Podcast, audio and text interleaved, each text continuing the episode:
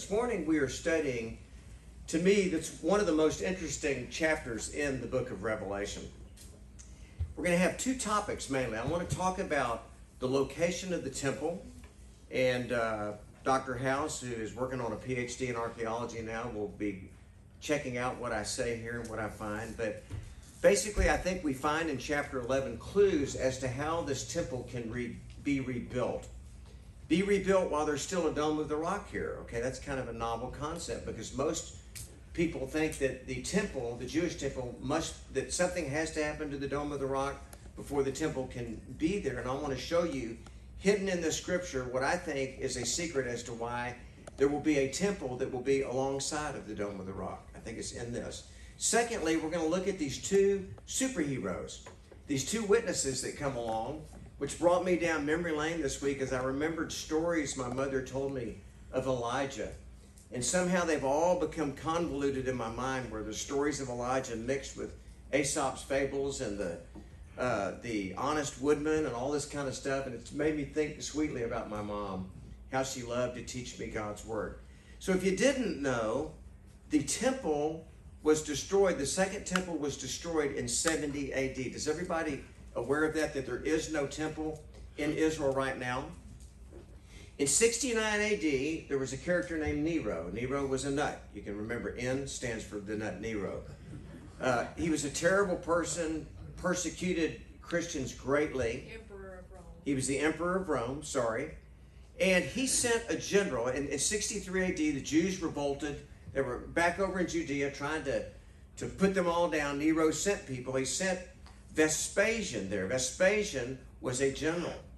Well, Vespasian got there, and in 69 AD, he got news that Nero had committed suicide. So, in typical Roman fashion, he raced back to Rome where he took control of the throne, made himself emperor, and he had a son named Titus. And he sent Titus in 70 AD, sent Titus to destroy Jerusalem.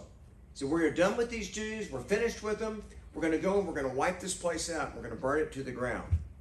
Now, interestingly enough, Titus was the general, and when I was in Rome, we, we visited Rome a few years ago with our friends, and I saw the thing that impressed me the most was the Ark of Titus. Okay, it's there in Rome, and that is a picture of it there that you can see. And in this, hmm. and in this ark, this is sitting there near the what they call Via Sacra or the Holy Way the sacred way in Rome, there is an inscription there with pictures of the sacking of Jerusalem. This is so fascinating because when the state of Israel was reconstituted, they had no pictures of what a menorah would have looked like. And the Jews went back to Rome and they looked at this stone, which is in that Ark of Titus, and they found the menorah and they've used it for all of their national symbols that they have in the state of Israel today. I think it's kind of amazing to me how incredible God is, as Skip Kronsuch, my neighbor, would say, how odd of God that he would put his menorah, which he designed, there in Rome on that ark. And guess what? Rome no longer is. In the state of Israel is. God never forgets his own. Amen. That is a testimony, guys, that should make your hair stand on end. God never forgot his own. They actually came back here to look at the vestiges of them being conquered. And the whole state of Israel now has come up and is built on the symbol that is on that ark of Titus. That is amazing. Now, Titus ends up dying, and Titus had a brother named Domitian. And Domitian, some think, some scholars think, he was as bad as Nero. It was a great time of persecution for Christians. And he is the one that exiled John to Patmos, and now we're reading John's letter that he wrote down while he was on Patmos. I just thought this is a strange sequence of events knit together, and here we are today studying. We're, we're briefly mentioning the Romans, aren't we? But we're studying word for word the vision that God gave John on Patmos. Amen. I just think it's amazing how out of God. To begin to understand the first part that we're going to read today about the location of the temple, we have to go to Daniel chapter 9, 25 through 27. I have it up front if you don't want to turn to it. Know therefore and understand, this is Daniel receiving a vision from the Lord that from the going forth of the command to restore and build Jerusalem until Messiah the Prince, there shall be seven weeks and 62 weeks. That's 69 weeks. And it's going to be weeks of years, which equal 483 years. And it is exactly 483 years from the point when a command went forth to restore and build Jerusalem that Jesus showed up on Palm Sunday and walked into Jerusalem. Wow. Many, many Jews have come to a saving knowledge of Jesus through this verse that is in here. And Rabbi Daniel, who came and spoke to us, said when he was a boy, he was instructed, don't read Daniel. It's too complicated for us to understand. Well, that is why, because it has encoded in it the message of when Jesus the Messiah would come here, and it's exactly to the date that was told in this. And then it says, and the street will be built again, and the wall, even in troublesome times. And after 62 weeks, that's the 62 plus the 7, which equals the 483 years, Messiah shall be cut off. How was the Messiah cut off when he came? He was crucified. But not for himself and the people of the prince who is to come shall destroy the city and the sanctuary. The end of it shall be with a flood. Until the end of the war, desolations are determined. Then he shall confirm a covenant with one, with many for one week. That means for a seven year period. So, what scholars believe is that this is a prophecy that one will come up that is the Antichrist, that will be loved by the whole world, seen as the solution to the world's problems. We can even see now people calling out for a one world government, yearning for this one person that knows enough to put it all together and keep it all together. And he will make a covenant with the Jewish people. And he's going to make a covenant to rebuild the temple. That'll be the third temple. But in the middle of the week, that's in a three and a half year period, he will bring an end to the sacrifices and offerings and on the wing of abomination shall be one who makes desolate, even until the consummation which is determined is poured out on the desolate. That's very cryptic and odd, but basically what it's saying is this. Look up at the screen. We have 483 years, okay, right here. It's from that prophecy, it's seven weeks and 62, that equals 483 years to when Jesus came, and then the Messiah was cut off, and then there will be another week, says Daniel.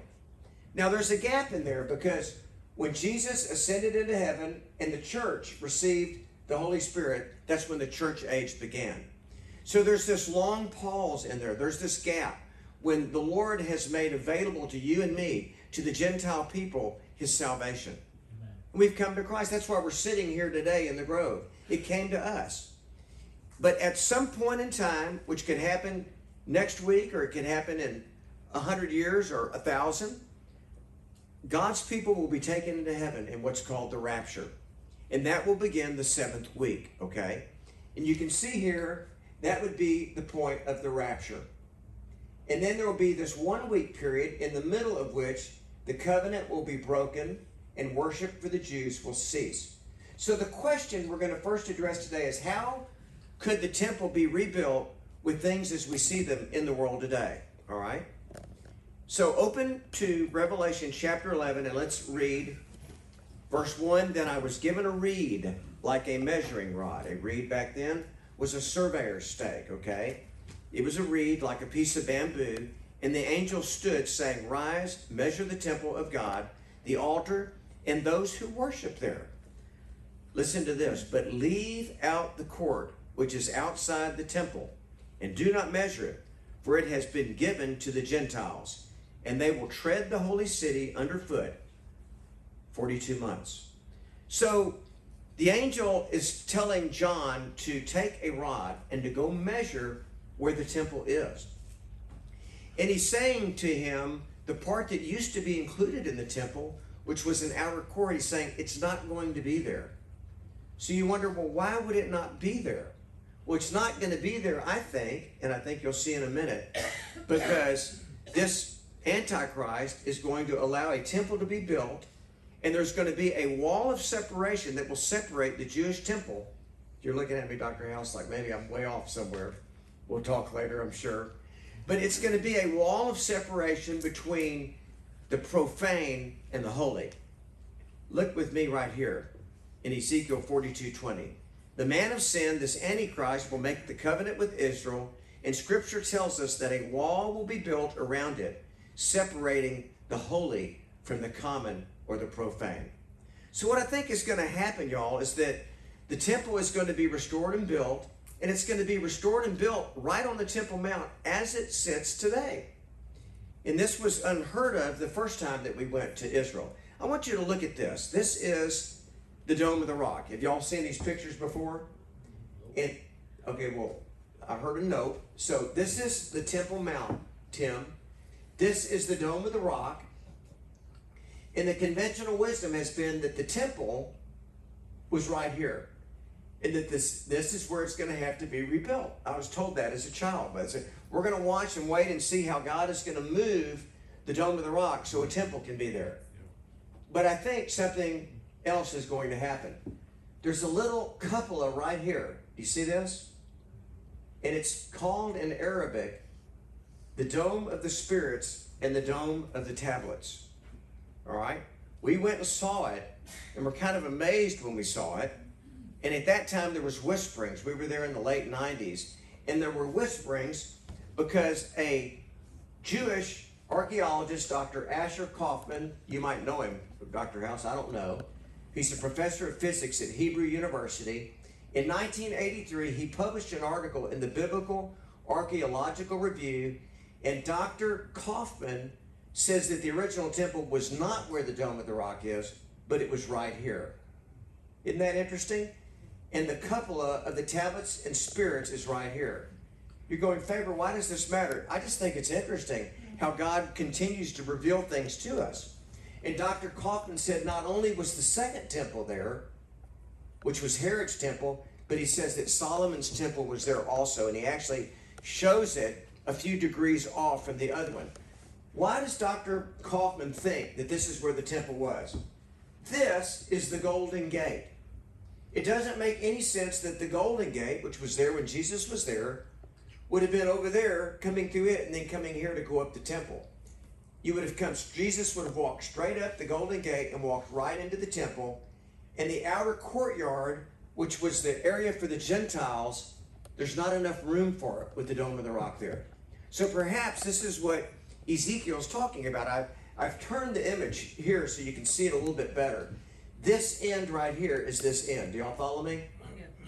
And there is the Golden Gate. There is the Dome of the Rock.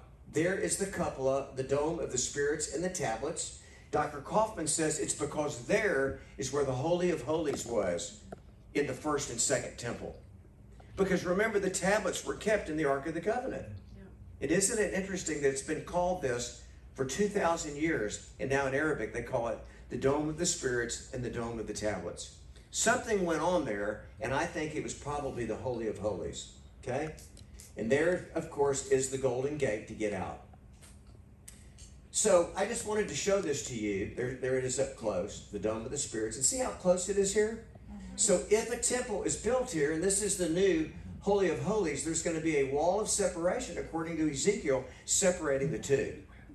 And that shows you, I think, first in chapter 11, that we see that God knows this and He's giving a clue of this and showing us that this temple will be rebuilt, but it's going to be a different kind of a temple than the first and second temple, temple because the court of the Gentiles will not be as big as it was back in the original temples. And that would be a reason why. Let's go on now and talk about the two witnesses. This is my favorite part. And I will give power to my two witnesses, and they will prophesy 1,260 days, clothed in sackcloth. This is so mysterious and so fantastic. These witnesses are to me, they're like the superheroes, the super Jedi's in the Bible. Four, these are the two olive trees and the two lampstands standing before the God of the earth. If anyone wants to harm them, Fire proceeds from their mouth and devours their enemies. And if anyone wants to harm them, he must be killed in this manner. So Zechariah talks and says, I see a solid gold lampstand with a bowl at the top, and seven lights are on it, with seven channels to it. Also, this is Zechariah 4 2 through 3 says, There are two olive trees by it, one on the right of the bowl and the other on its left. And then when Zechariah asks the angel what they symbolize, the angel simply responds, Not by my might, not by might, nor by power, but my, by my spirit, says the Lord Almighty. These two witnesses are going to come, guys. I, I think God is going to transport them to earth. I don't think they rise from the dead somewhere. I think He puts them on there. We're going to talk about who these two might be. And because He says they're the olive trees, olive trees produce olive oil. Olive oil symbolizes the Holy Spirit. I think these two witnesses are going to be like prophets of old that are going to be there on the streets of Jerusalem and they're going to be untouchable for three and a half years. They are going to be the biggest burden that the human race has to fool with at that time. They're going to be able to call plagues. Anyone that approaches them to, to try to kill them is going to get this. All right, flamethrowers. you want to get near that thing? I mean, isn't this amazing? But you know what? I believe it's going to happen exactly like, like we're reading in the Bible. That's what's going to happen. God is letting us see these guys. So, who are these witnesses? I got several emails. I talked to uh, a couple, uh, both Pastor Larry and Pastor Dan, who's over at the Assembly of God in Alaska, uh, believe that Enoch's going to be one of them because it's appointed once a man to die and then the judgment. So, Pastor Larry and Pastor Dan both think it's going to be Enoch and probably Elijah. And I told him last night in an email, I'm not going to call y'all heretics, but I don't agree with you. Because it's, if it's appointed a man once to die, how about Lazarus? He died twice. So, anyway, we have fun with this. The fact of the matter is, we really don't know. Others, as I read, think that one of these is going to be John the Baptist. Because remember when John the Baptist walked the earth? Doug, they would come up to him and say, Are you Elijah? He said, No, I'm not Elijah. Because the Jews had been promised that Elijah is going to return before the end. That's one thing that we're going to see. All right? So, some think it's John the Baptist, some think it's Enoch. How about Elijah? Elijah is my superhero. As I said when I started, my mom told me stories about Elijah, and I later on tried to find them in the Bible, and they're not even in there. But they were kind of had things to do with Elijah. My sweet mom would tell me stories of the, the if you look up on Google, you'll see, not now, but you'll see something called The Honest Woodsman. It's a story by Aesop that's all the way back from ancient Greece. And my mom wove that in and out of the stories about Elijah and the lost axe head and and it, when I began to read it in the Bible, I thought, well, where's the part about the honest woodsman and the gold axe and the silver axe and the? It's not in there. Mom just loved to tell, tell me stories, and instead of telling me about Superman and everything, she told me all about Elijah and him slaying the prophets of Baal. And Sandy can tell you, when we went to Israel, I think one of the most exciting points for me was up on Mount Carmel. I said, man, this is right where it happened. He went down and he killed him there by the Kishon Creek. And I mean, I was there when I was thinking about Elijah. So I'm just going to say, since I'm pastor of the church, I believe one of them is going to be Elijah. But the Bible, the Bible doesn't say, okay? Some say it could be John the Beloved. I'm sitting here looking for my glasses and they're on my head.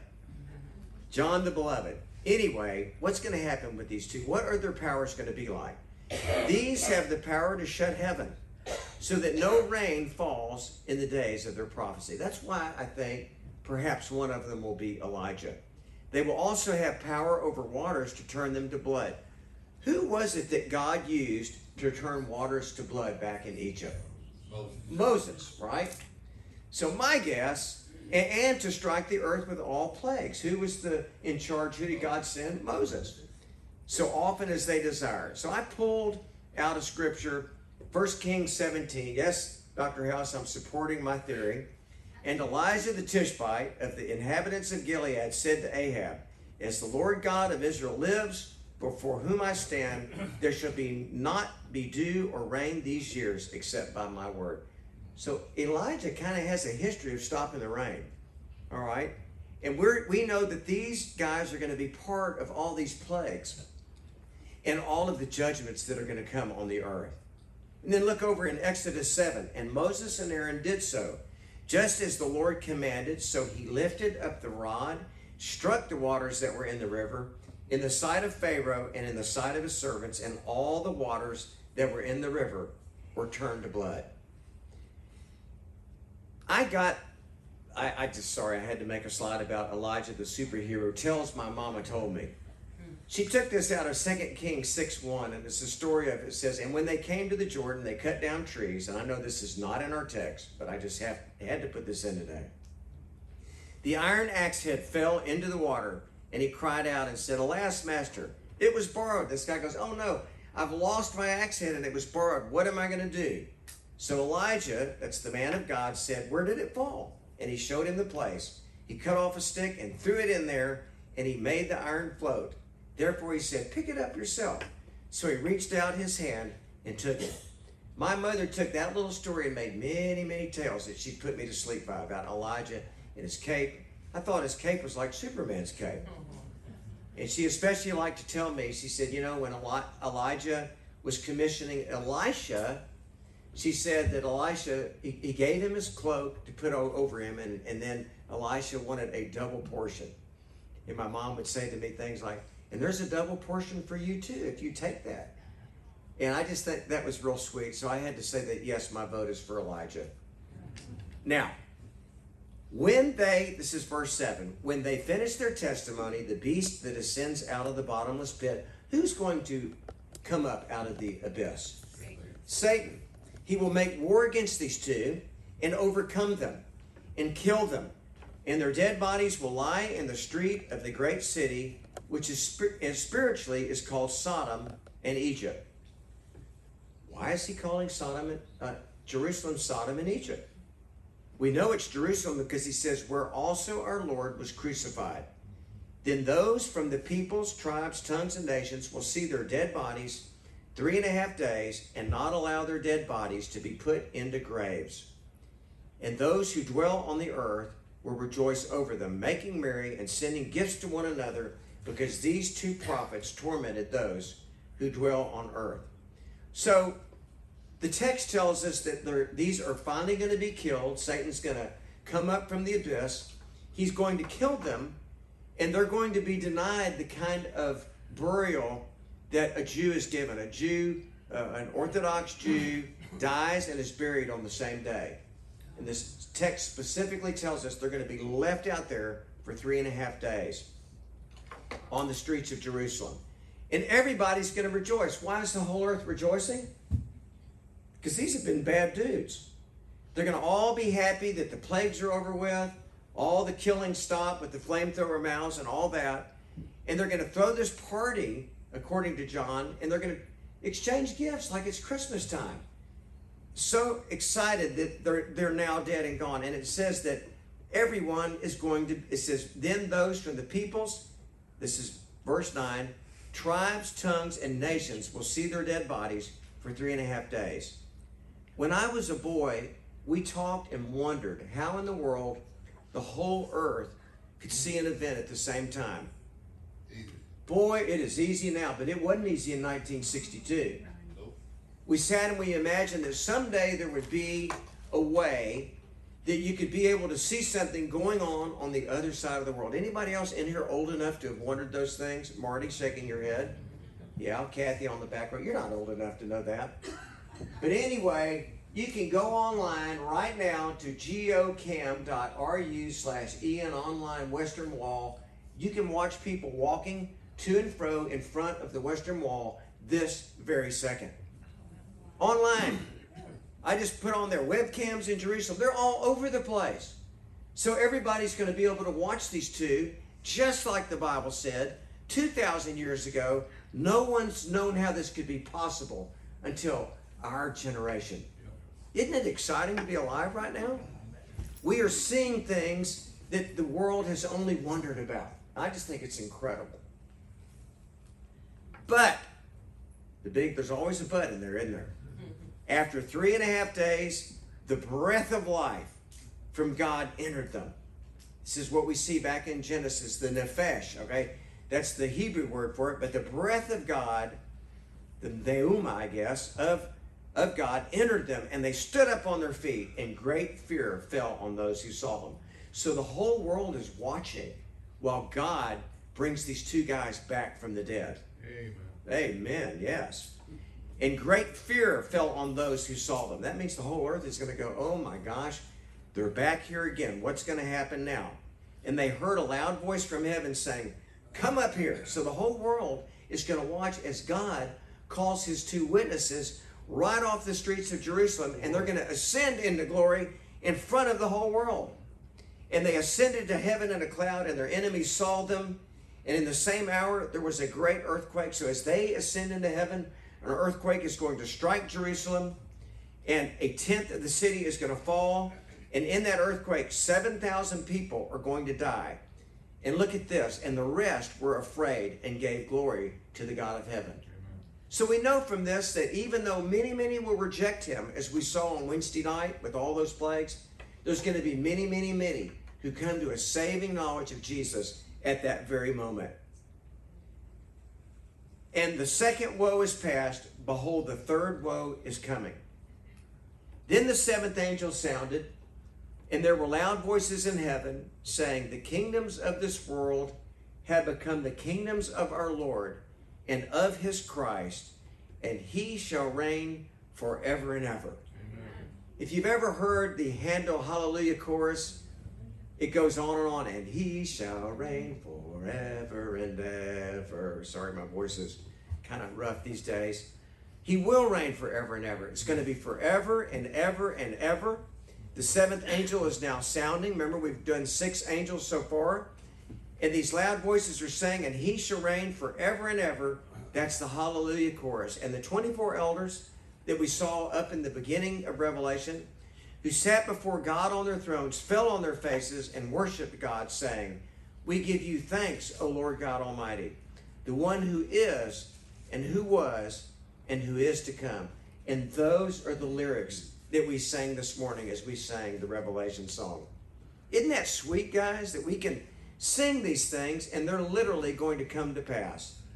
Because you have taken your great power and you have reigned, and the nations were angry, and your wrath has come.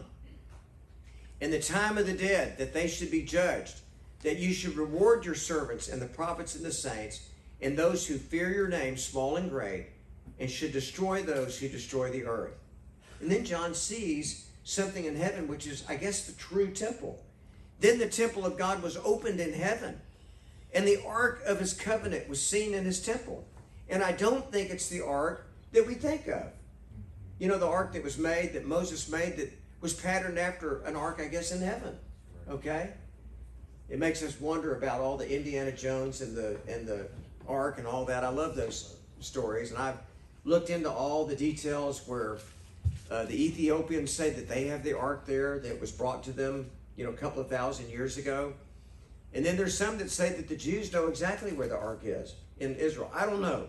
But the real ark is the one that's in heaven. Amen. And John looks up and he sees it. And everything else that's on earth is just a shadow of that. And he said, And the ark of his covenant was seen in his temple, and there were lightnings and noises and thunderings and great hail. So, what is the big idea here today? The big idea, to quote Dr. House, is that God has a plan and He's working it out. I'm just bringing it up, Doc, because you say that often to us at the men's group on Tuesdays. God has a plan and He's working it out. How wonderful that He gave each of us in here an opportunity to be part of His plan. When we put our faith and our trust in Jesus, we're assured a place not only in heaven for eternity, but we're also presented with an inheritance that we enjoy right here as we submit our lives to Christ. That we have an identity in Christ. We have certain authorities because we are in Christ. We share those with Him right here on planet Earth as we live in submission to Him. So, I, the big idea for me today is that God has a plan and He's working it out. Mm-hmm. That's the big idea. The little ideas are that it's going to involve a rebuilt temple. And it's also going to involve two witnesses that come and they're going to be like superheroes. And so I just think it's it's fun. This for me was a delightful chapter to look at as we go through some slog through some of this. And I just wanted to share those thoughts today that, you know, and, and don't go and say, well, Pastor says it's Elijah and Moses. I just kind of think it will. And one reason that I, I came up with that is when the lawyer came to Jesus and he said, What is the greatest commandment? Do you remember what Jesus told him? Thou shalt love the Lord your God with all of your heart, soul, and mind. Thou shalt love your neighbor as yourself. On these two hang all of the law and the prophets. When we think of the law, who is called the lawgiver? Moses. When we think of the prophets, who's the super prophet? It's Elijah. So I'll leave you with that. You can speculate whomever you think it is. I won't be mad at you. We're not going to disfellowship. Uh, what we believe about this won't keep us out of heaven, nor will it take us to heaven. The only thing that will take us to heaven is to put your faith and your trust in He who will reign, in Him who will reign forever and ever and ever. Brother Scott, you want to close us in prayer and lead us in our last song?